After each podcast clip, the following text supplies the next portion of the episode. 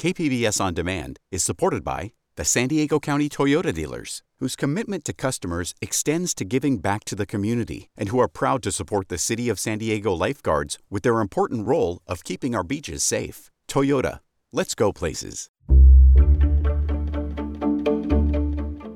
Good morning. I'm Debbie Cruz. It's Tuesday, April 18th. Tijuana's tech industry is booming. More on that next. But first, let's do the headlines.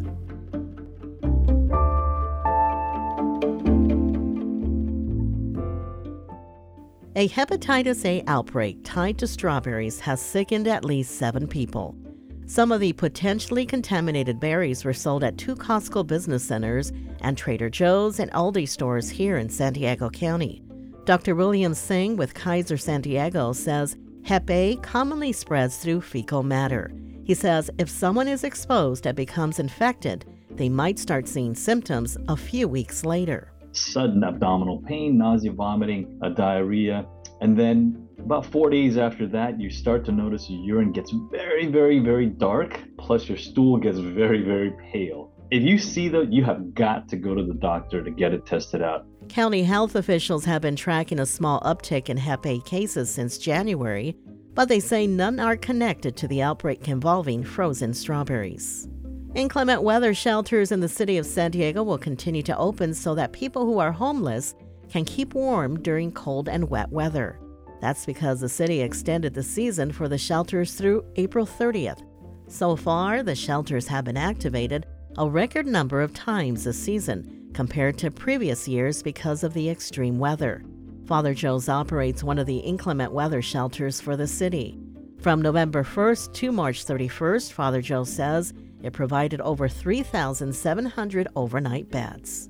The city of San Diego is doing an inventory of its trees starting today. They'll use the info to decide where to plant more trees, a key element of the city's climate action plan. Increasing the city's urban forests will contribute to more livable communities, have positive mental health impacts, and cool the air. Urban neighborhoods with mature trees can be up to 11 degrees cooler in the summer than neighborhoods without trees. San Diego residents can request a free tree through the Free Tree SD program. From KPBS, you're listening to San Diego News Now. Stay with me for more of the local news you need. KPBS On Demand is supported by the National Conflict Resolution Center. Topics like political polarization and hybrid work policies can create workplace conflict. NCRC can help workplace leaders navigate divisive issues with the Culture, Communication, and Conflict Certificate. More at ncrconline.com.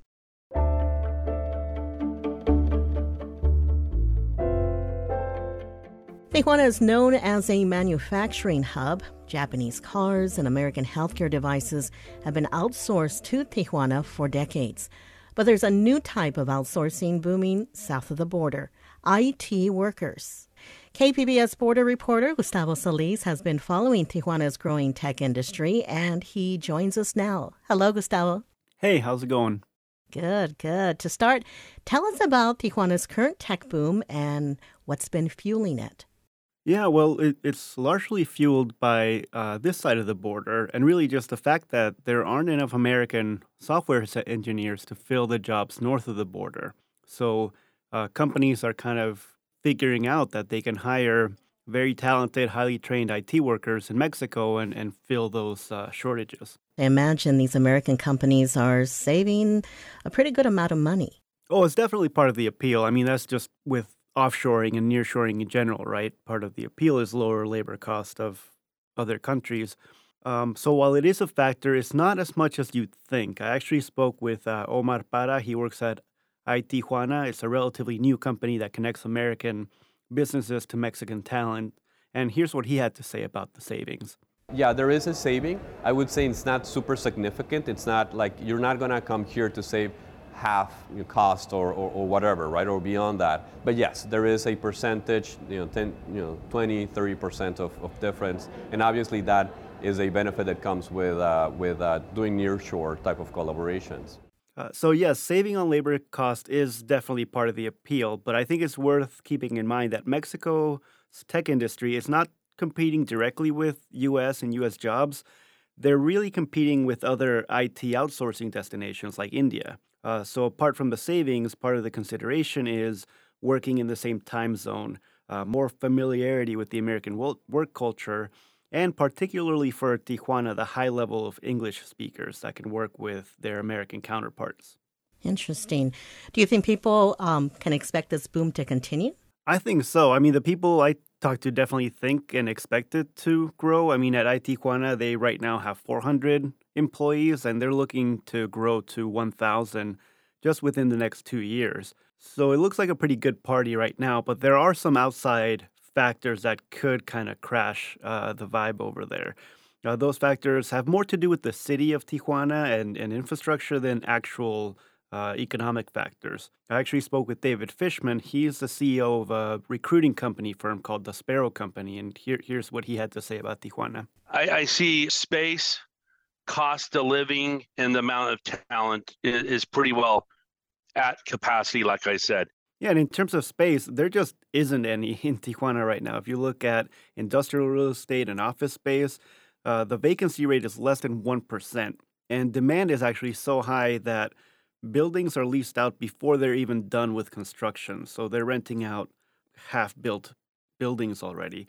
Uh, in terms of talent, there's way more competition than there used to be. Um, for companies all over the world, really are looking for TJ talent, and that's creating a bit of a, a recruiting war, right? Companies outbidding each other. Uh, you lose recruits because they get a counteroffer, and, and it's making it very, very competitive right now. So those are kind of outside forces at play right now. From your coverage, Gustavo, are there any other major issues that we haven't talked about? I mean, I think cost of living in Tijuana is a big issue, and it's something that I definitely plan to keep a close eye on. Uh, housing costs are among the highest in all of Mexico, and that's largely fueled by foreign investment and San Diegans moving down to Tijuana just because San Diego's own housing costs are getting ridiculously high, and it's kind of having a, a an impact south of the border.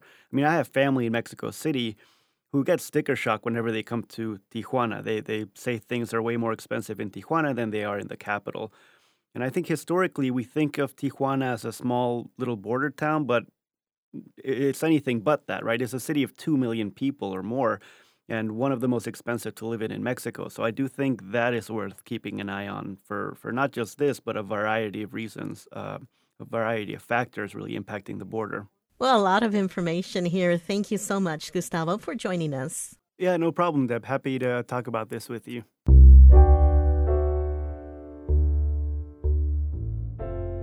San Diego Mayor Todd Gloria released his budget for the city on Friday.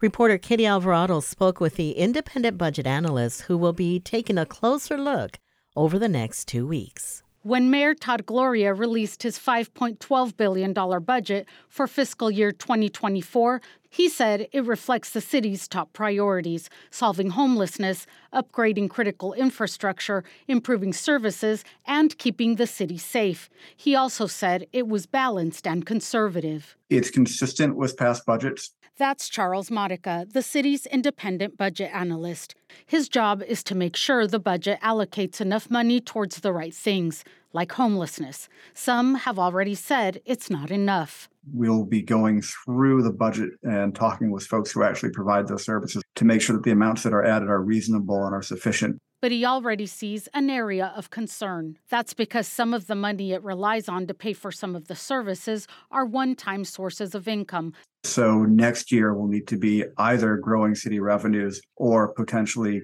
cutting ongoing costs. Kitty Alvarado, KPBS News. Coming up, a profile of the first tenured black professor at SDSU. We'll have that story and more just after the break.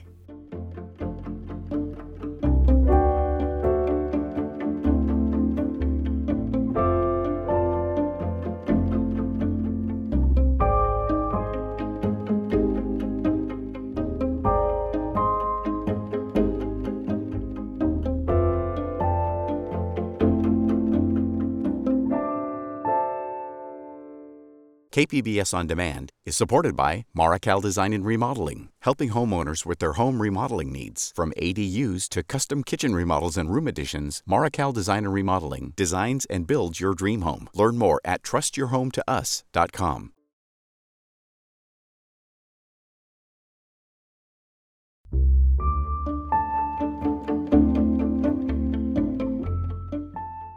The city of La Mesa is developing a plan to improve parks and recreation.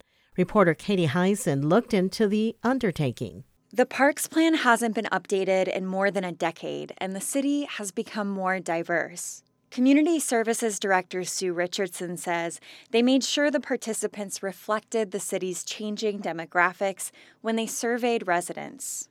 Trails and open space and areas to have passive um, family gatherings was really the highest on the list. The city has 14 parks, but many neighborhoods still don't have a park within a 15 minute walk. Mejgan Afshan grew up going to La Mesa's parks and now works on local equity issues. We're uh, growing very rapidly, and so the concern, I think, is making sure that everybody is accessing these resources. Residents can voice their opinions at public workshops this Thursday and next Wednesday from 6 to 8 p.m. Katie Hyson, KPBS News. Last month, San Diego State renamed its East Commons Mall in honor of Charles Bell. He was a mathematician and the first tenured African American faculty member at SDSU. SciTech reporter Thomas Fudge has more on this black pioneer in the world of academics. On March 27, San Diego State's East Commons became the Charles B. Bell Pavilion. Charles Bell died in 2010, but his widow and three of his kids were there to cut the ribbon. Tonika Green was also there. She was the university's first Charles Bell Scholar and is now an associate vice president at SDSU. He was a pioneer, a trailblazer. So people might wonder who he is, but now that it's institutionalized and on a building, it gives people the power now to find out who he was and the impact he made on campus. Charles Bell was born in New Orleans in 1928, and he quickly got started learning and loving mathematics. How quickly? He enrolled in Xavier University, a historically black college, at age 14. He earned his master's degree from Notre Dame by age 19. He didn't get his doctorate until he was 24, but Bell's daughter, Karen Bell Shirley, said his doctorate was delayed by two years due to an unexpected conflict. A man in, I believe it was Germany, had written his thesis on the exact same topic. And because the topics had to be unique, and because this man preceded him by a couple of months, they couldn't give my father his PhD.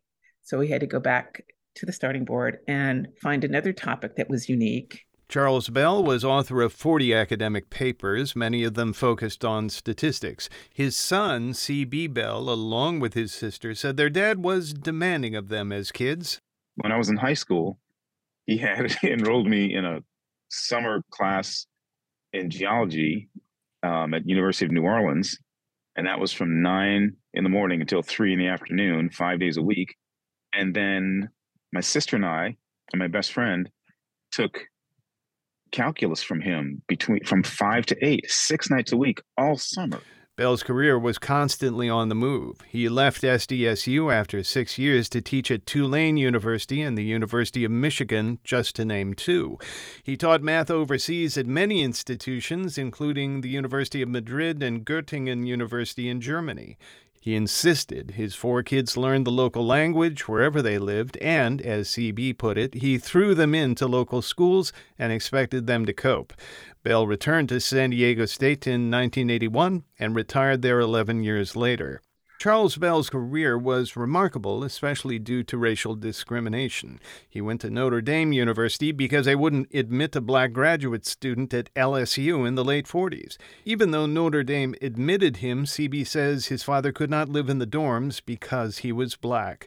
CB says his father's mathematical thinking allowed him to disregard racism in a way because it made no sense. He says it helped that Charles Bell was always the smartest person in the room. You know, for him, it was just you do the stuff and then you get the reward. You did the proof, then you have the proof. You have it. I mean, this is, you can't decide, well, we don't like it because you're black. That's not even part of the thing. That I think that just never entered his mind. But Karen Bell said despite this, her father was aware of race and taught his children black history lessons using his own books that told the story of black luminaries. He always told me, he goes, No one will ever teach you this. So I'm going to teach you.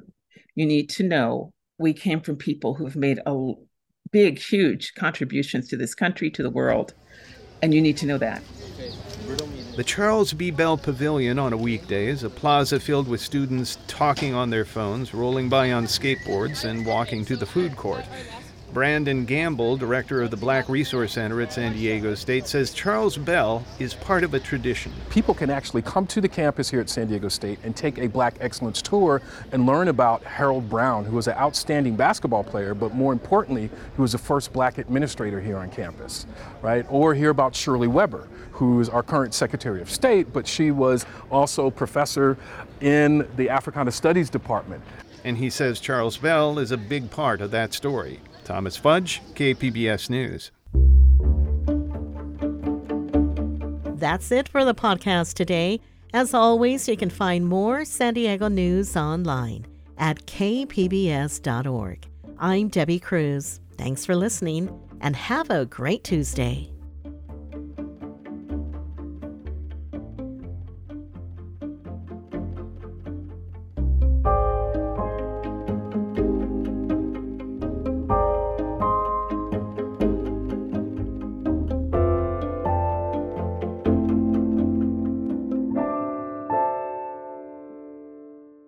KPBS On Demand is supported by UC San Diego, offering the online Master of Data Science program, a journey through computation, data analysis, and real world applications. Learn more about the online Master of Data Science program from UC San Diego at omds.ucsd.edu.